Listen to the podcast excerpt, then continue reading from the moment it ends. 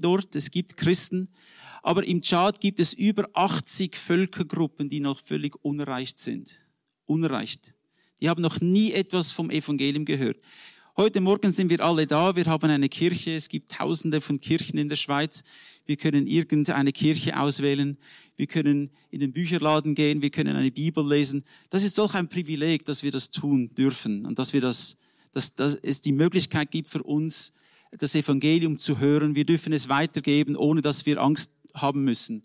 Aber es gibt viele Länder auf der Erde, wo das nicht der Fall ist gibt viele Länder auf der Erde, wo die Christen verfolgt werden. Auch zum Teil im Tschad werden die Christen verfolgt. Es ist ein muslimisches Land und äh, ja, trotzdem wollen wir diese Konferenz dort abhalten. Äh, der Herr hat diese Türe für uns geöffnet. Vielleicht ein Gebetsanliegen ist, dass es äh, ruhig ist in der Zeit, wo wir dort sein werden äh, der Sohn des langjährigen Ministerpräsidenten ist jetzt an der Macht durch das Militär. Er sollte für zwei Jahre dort sein, nachdem sein Vater gestorben ist und dann abtreten. Und es sollte neue Wahlen geben. Hat es nicht gegeben. Er hat kurzerhand entschieden, dass er noch zwei Jahre länger bleibt und dann nochmals neu entscheidet, wie das halt so ist. Und da gab es Unruhen in dem Land. Da sind viele Menschen umgekommen in diesen Unruhen, auch in der Hauptstadt, in, in Jamina. Äh, also da äh, gibt es doch Dinge, die jetzt in dem Land laufen, die nicht ganz so sicher sind. Aber wir wollen trotzdem dorthin gehen, weil wir glauben, dass diese Menschen das Evangelium hören müssen weil wir glauben, dass es Menschen gibt, die, die auch das Anrecht darauf haben, das Evangelium mindestens einmal zu hören. Weil es Völkergruppen gibt, die noch in der Finsternis leben die keine Ahnung haben, dass Gott sie liebt. Sie leben in Religion, in der Finsternis. Sie dienen Satan, ohne dass sie das wissen. Und wir wollen ihnen das Licht vom Evangelium bringen. Und du und ich, wir dürfen ein Teil davon sein. Wir sind eine Familie. Und wenn ihr für uns betet, betet ihr auch für die Menschen in Tschad und ihr betet für diese Konferenz, denn dort geht es darum, dass wir die Gemeinden, die, die Pastoren in dem Land, die dort sind, dass wir sie dazu motivieren und mobilisieren, ihre eigenen ähm, äh, Völkergruppen in ihrem eigenen Land zu erreichen. Ich kann euch ein, zwei Bilder zeigen, zum Beispiel von diesen Völkergruppen.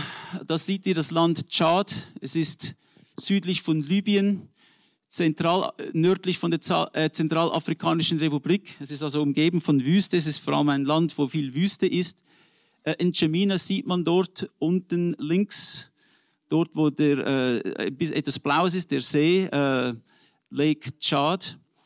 Es ist also gerade zur Grenze von Kamerun. Wir werden dort in der Hauptstadt sein. Es gibt auch mehr Christen im Süden als im Norden. Der Norden ist noch völlig auch unerreicht. Zum Beispiel die Abu Sharib in Tschad. Da gibt es 90.000 Menschen. 0,01 Prozent von ihnen sind Christen. Sie brauchen eine Übersetzung. Und äh, niemand erzählt ihnen etwas von Jesus Christus, wenn die Menschen nicht bereit sind zu gehen. Wir müssen dorthin gehen, wo sie sind. Oder die Arab Turku in Tschad. 41.000 Menschen. Null Christen. Keine wiedergeborene Christen, von denen wir wissen, dass, äh, von denen wir etwas gehört haben. Wir wollen auch diese Menschen erreichen. Oder die Babalia in Tschad, 13.000. Bagara Dakaria in Tschad, 18.000. Da gibt es 80 von diesen. Und die, die einen sind viel größer als die anderen. Und äh, zum Beispiel, da gibt es die Fula, der, der Fula-Stamm. Äh, die sind verteilt über verschiedene afrikanische Länder. Das sind diejenigen, die zum, als Erste zum Islam konvertierten im Mittelalter. sind ein ganz mächtiger Stamm, die verteilt sind über, über äh, West- und Zentralafrika. Das sind auch diejenigen, die in der Boko Haram und andere Organisationen sind. Und auch diese sind dort und wir wollen auch sie erreichen mit dem Evangelium. Halleluja.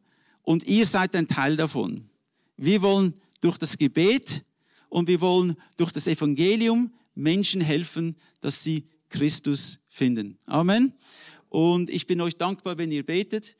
Die Bibel sagt, declare his glory among the nations, verkündigt seine Herrlichkeit unter allen Nationen. Und um das geht es, dass die Menschen in jedem Dorf, auf den Bergen, in den Tälern, in den Wäldern, in den Städten, überall, dass sie Christus anbeten Es geht in der Mission um eine, um eine Sache, dass Menschen Christus finden und ihn loben und preisen und ihn anbeten. Um das geht es. Und deshalb haben wir Gemeinde. Deshalb kommen wir zusammen, weil wir den Herrn anbeten wollen und weil wir dazu andere dazu befähigen wollen oder einladen wollen, das auch zu tun. Amen. Preis den Herrn. Ja, gut, dann wollen wir heute Morgen äh, weiterhin äh, den Philippebrief anschauen und einfach sehen, was Gott uns in diesem wunderbaren Brief auch sagt. Heute kommen wir zum achten Teil, Philippe 3, 8 bis 11. Und das, da geht es wirklich darum, um eine totale, komplette Identifikation mit Jesus Christus. Mit was identifizieren wir uns?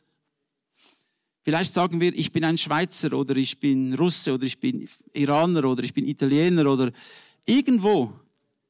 Was ist deine wirkliche Identifikation? Was ist für dich am wichtigsten? Ist deine Nationalität, deine ethnische Gruppe, deine Sprache, deine Bildung? Ist das für dich am wichtigsten? Ist das, was dich definiert als Mensch? Wie definierst du dich als Mensch? Wie siehst du dich als Mensch? Das ist eine entscheidende grundlegende Frage des Lebens. Wie sehe ich mich selbst? Wer bin ich? Und der Paulus hat Folgendes gesagt im Vers 8, Jesus Christus, meinen Herrn zu kennen, ist etwas so unüberbietbar Großes, dass ich, wenn ich mich auf irgendetwas anderes verlassen würde, nur verlieren könnte. Seinetwegen habe ich allem, was mir früher ein Gewinn zu scheinen schien, den Rücken gekehrt. Es ist in meinen Augen nichts anderes als Müll, denn der Gewinn, nach dem ich strebe, ist Christus. Das ist eine radikale Aussage. Das ist eine Aussage der totalen Hingabe. Er hat gesagt, alles, was mir wichtig war, der ganze Stolz, den ich hatte, ich, der Paulus war ein Pharisäer, ein gebildeter Mann. Er konnte mehrere Sprachen sprechen. Er war römischer Bürger. Er war ein wichtiger Jude. Und doch hat er gesagt, all das bedeutet mir nichts. Denn Christus ist unübertrefflich. Wie und mit wem identifizierst du dich? Als ich ein Junge war, wollte ich so Fußball spielen können wie der Pele vielleicht. Ich will so sein wie der Pele. Oder als Michael Jordan äh, auf die Bühne gekommen ist, I want to be like Mike. Ich will wie äh, Michael Jordan sein. Diese Sportstars, diese Athleten haben einen Einfluss auf viele Junge, auch in der Musik.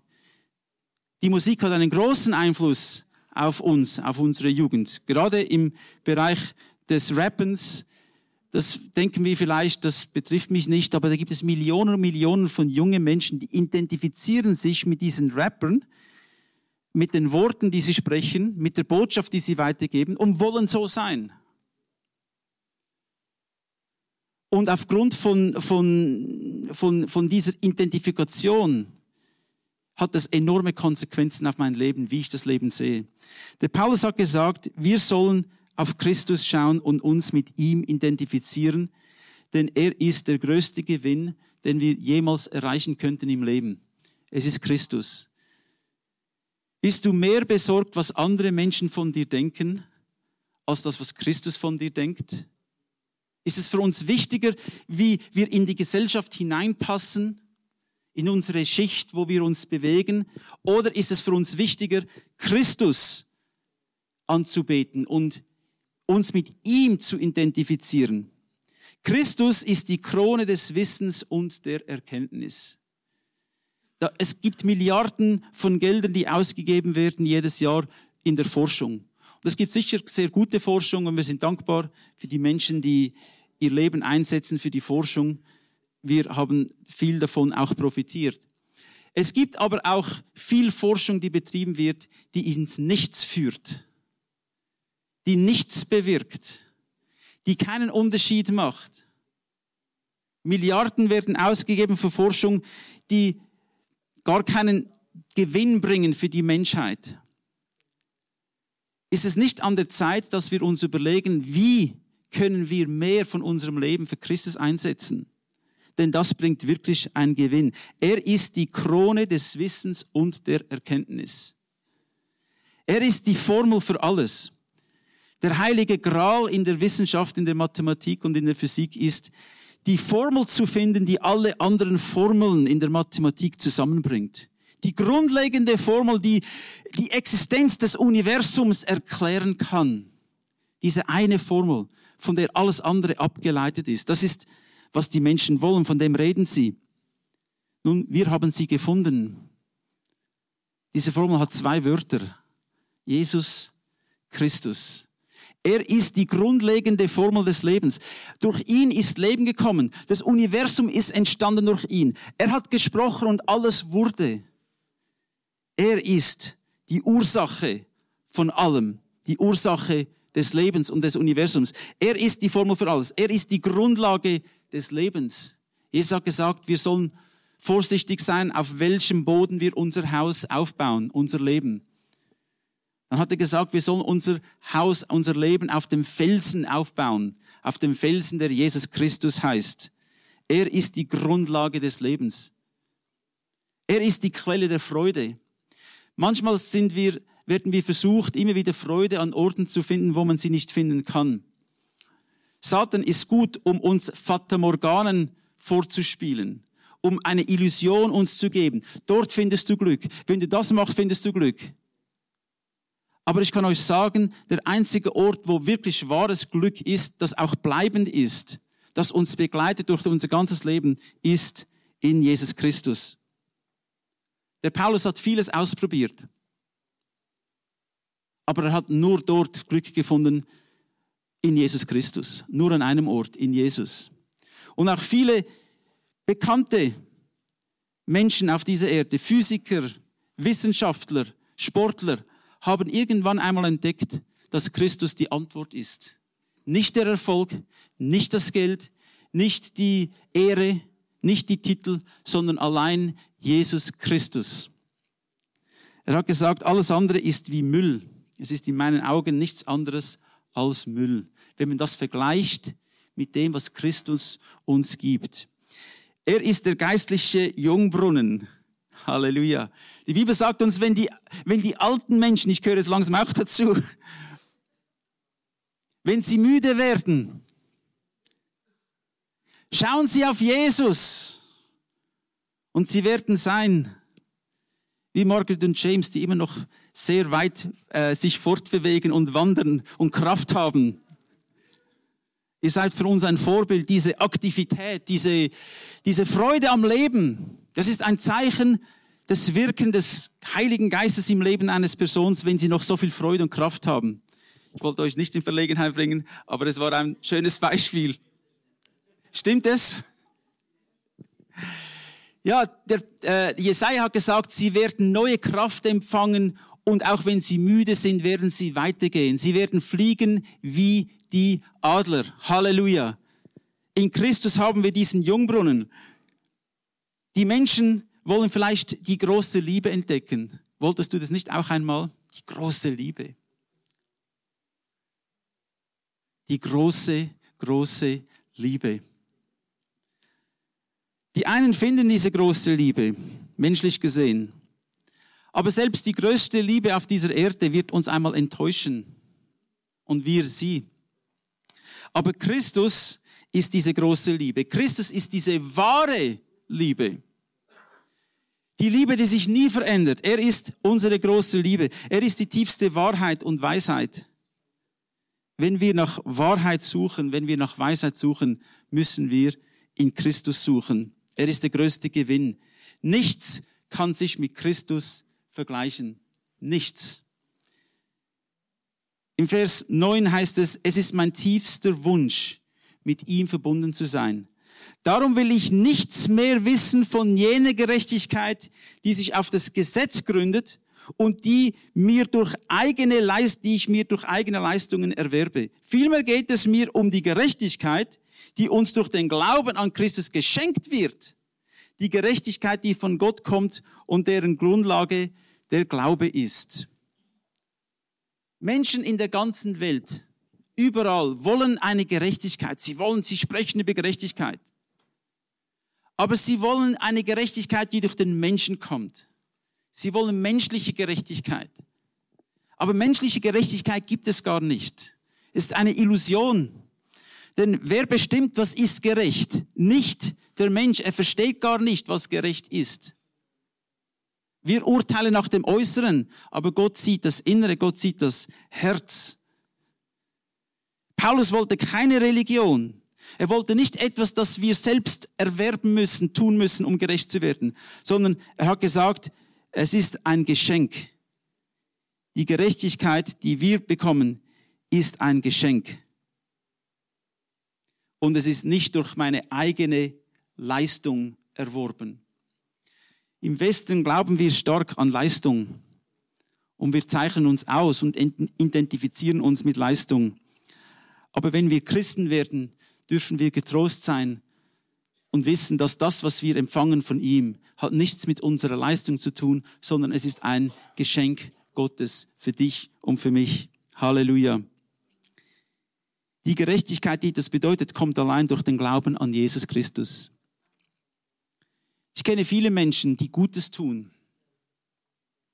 Ich habe kürzlich mit jemandem gesprochen, der mir sehr nahe ist.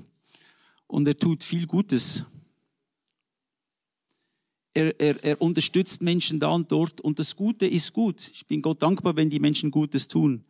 Aber ich habe ihm gesagt, das Gute, das ich tue, errettet mich nicht. Mit dem Guten kann ich nicht die Ungerechtigkeit, die auch in mir ist, ausgleichen. Das Einzige, was ich tun kann, wenn es zur Errettung meiner Seele kommt, ist dieses Geschenk der Gnade anzunehmen und sagen, ja, Jesus, ich glaube an dich, ich nehme deine Gerechtigkeit an.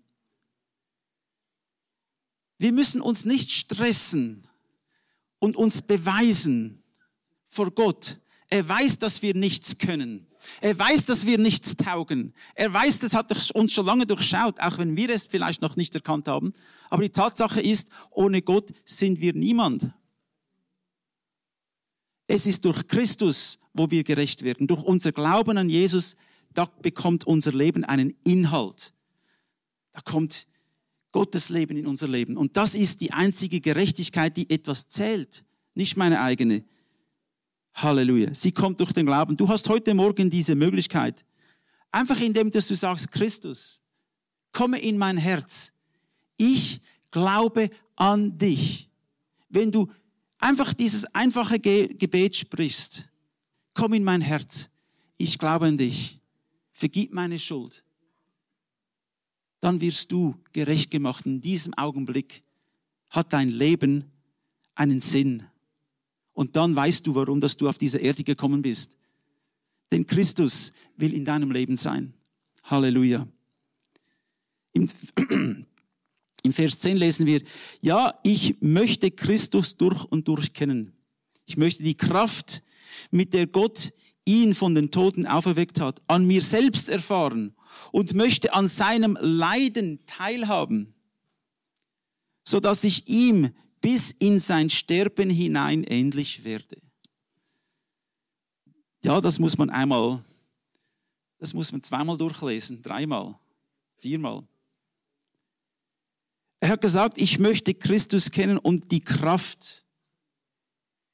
Die Kraft, die Gott benutzte, um Christus von den Toten aufzuerwecken. Die Kraft des Heiligen Geistes.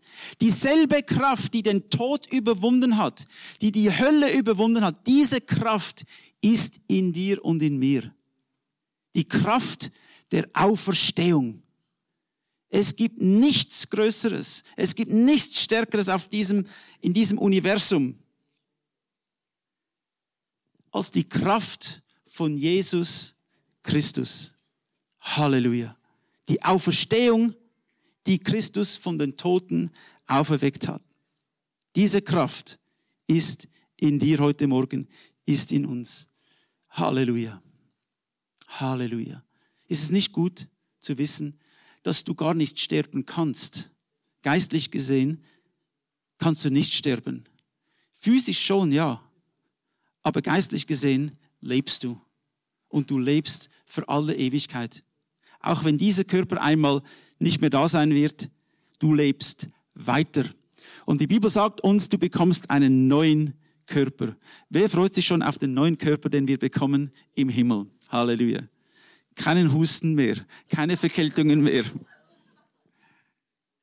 keine Schmerzen, kein Stress. Halleluja. Ja, du lebst für alle Ewigkeit, denn der Geist Gottes lebt in dir und du wurdest gerecht gesprochen durch das Blut von Jesus. Etwas, was er für dich und für mich getan hat. Halleluja. Aber dann sagt er etwas Erschreckendes. Er sagte, ich möchte selbst an seinen Leiden teilhaben. An seinen Leiden. Jesus hat gelitten wie kein anderer. Und der Paulus hat gesagt, ich will nicht nur in den schönen Dingen mich mit ihm identifizieren, sondern auch im Leiden. Und viele Menschen sagen, ich will kein Leiden. Wir verhindern alles, um zu leiden. Und natürlich will kein Mensch leiden. Aber Leiden ist ein Teil des Lebens. Es gehört dazu. Es ist ein Teil der menschlichen Erfahrung. Jesus selbst hat gelitten. Er hat gelitten wie kein anderer. Und dieses Leiden oder in dem Leiden können wir Christus auf eine Art und Weise entdecken, die wir das nie anders entdecken können.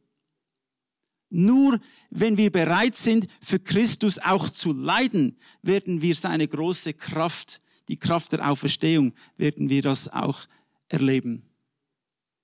Bist du bereit, bin ich bereit, auch für Christus zu leiden? Was es auch immer bedeutet für dich. Vielleicht bist du in einer Situation, die du nicht ändern kannst. Du kannst sie nicht ändern.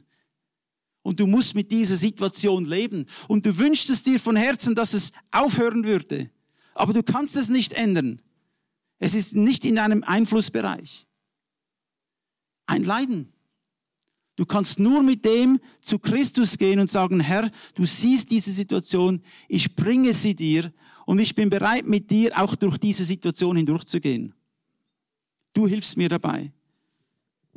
Leiden ist etwas, das uns läutert. Leiden ist vielleicht wie das Feuer, das unsere Seele läutert. Es ist eine Prüfung, eine Prüfung des Glaubens. Jeder glaubt, wenn es ihm gut geht. Jeder sagt Halleluja, wenn es uns, wenn, wenn wir Freude haben. Aber wie ist es, wenn wir trauen? Wie ist es, wenn wir etwas verlieren? Wenn wir es nicht mehr haben? Wie ist es, wenn alles weggenommen wird? Es gab einmal einen Mann in der Bibel, der das alles erlebt hat. Der Hiob hatte alles, der hatte buchstäblich alles. Er war ein gerechter Mensch. Selbst Gott hat gesagt, hast du Hiob gesehen, mein Diener? Es gibt niemanden Gerechten wie er. Er ist der Gerechteste der allen, äh, von allen. Und dann hat Satan gesagt, ja, aber er hat auch alles. Nimm ihm weg, was er hat, und du wirst sehen, was er tun wird. Und Gott hat es zugelassen. Gott hat es zugelassen. Und Satan hat ihn angegriffen und er hat alles verloren. Seine Frau, seine Kinder, sein Besitztum.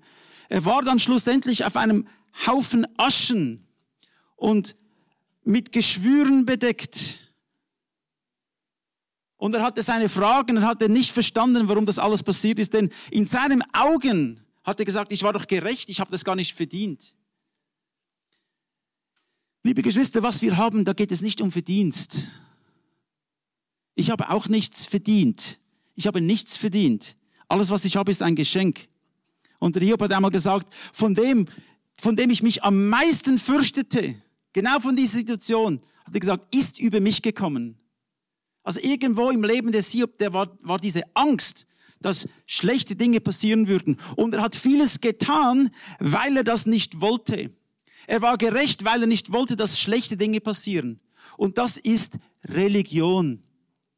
Wir tun Dinge, gute Dinge, weil wir nicht wollen, dass schlechte Dinge passieren. Und wir denken, ich habe es gar nicht verdient, diese schlechten Dinge. Und dann trotzdem ist alles weggekommen und hatte keine Antwort. Da gab es diese lange Diskussion zwischen ihm und seinen Freunden und dem Herrn. Am Schluss, schlussendlich kam Gott im Sturm und hat gesagt, Hiob, wo warst du denn, wenn du so schlau bist und alles weißt, wo warst du, als ich das Universum erschaffen habe? Dann hat der Hiob gesagt, im Vers 42, Vers 5, vom Hörensagen hatte ich von dir gehört. Das ist Religion. Von Hörensagen hatte ich von dir gehört. Aber nun sehe ich dich mit meinen Augen. Gott ist dem Hiob gegegnet in dem Sturm. Und er hat Gott erlebt auf eine Art und Weise, die er nie erlebt hätte, wenn er nicht gelitten hätte. Und die Bibel sagt, das Ende des Hiobs war noch besser als der Anfang. Gott hat ihm alles wieder zurückgegeben und mehr. Gott hat ihn wieder gesegnet. Denn er hat Gott nicht verleugnet. Ja, er hatte seine Fragen. Ja, er hatte seine Zweifel. Ja, dieser, diese Selbstgerechtigkeit ist aufgekommen in ihm, wenn er gesagt hat, ich habe es nicht verdient. Aber er hat Gott nicht verleugnet. Er hat nicht gesagt, ich glaube nicht mehr an dich, wie das seine Frau ihm gesagt hat. Er hat gesagt, sage dich los von Gott und stirb. Und dann hat der Hiob gesagt, der Herr hat's gegeben, der Herr hat's genommen, gelobt sei der Name des Herrn.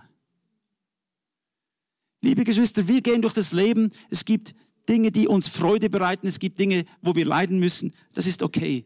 Wir vertrauen dem Herrn in allen Dingen. Halleluja. Der letzte Vers. Dann werde auch ich, das ist meine feste Hoffnung, unter denen sein, die von den Toten auferstehen. Ja, du und ich, wir sind der festen Überzeugung und haben diese feste Hoffnung, dass wir auch unter denen sind, die von den Toten auferstehen. Du gehörst dazu. Du bist ein Teil von dieser Nummer, wie, die, wie das bekannte Lied sagt. When the saints go marching in, I want to be a part of that number. Wenn die Heiligen in den Himmel einmarschieren, sind wir Teil, nehmen wir alle teil an diesem Marsch. Halleluja. Preis den Herrn. Ich freue mich, dass wir das miteinander erkennen können und dass wir wissen, ob wir leiden oder ob es uns gut geht. Wir vertrauen dem Herrn. Amen. Amen. Preis den Herrn.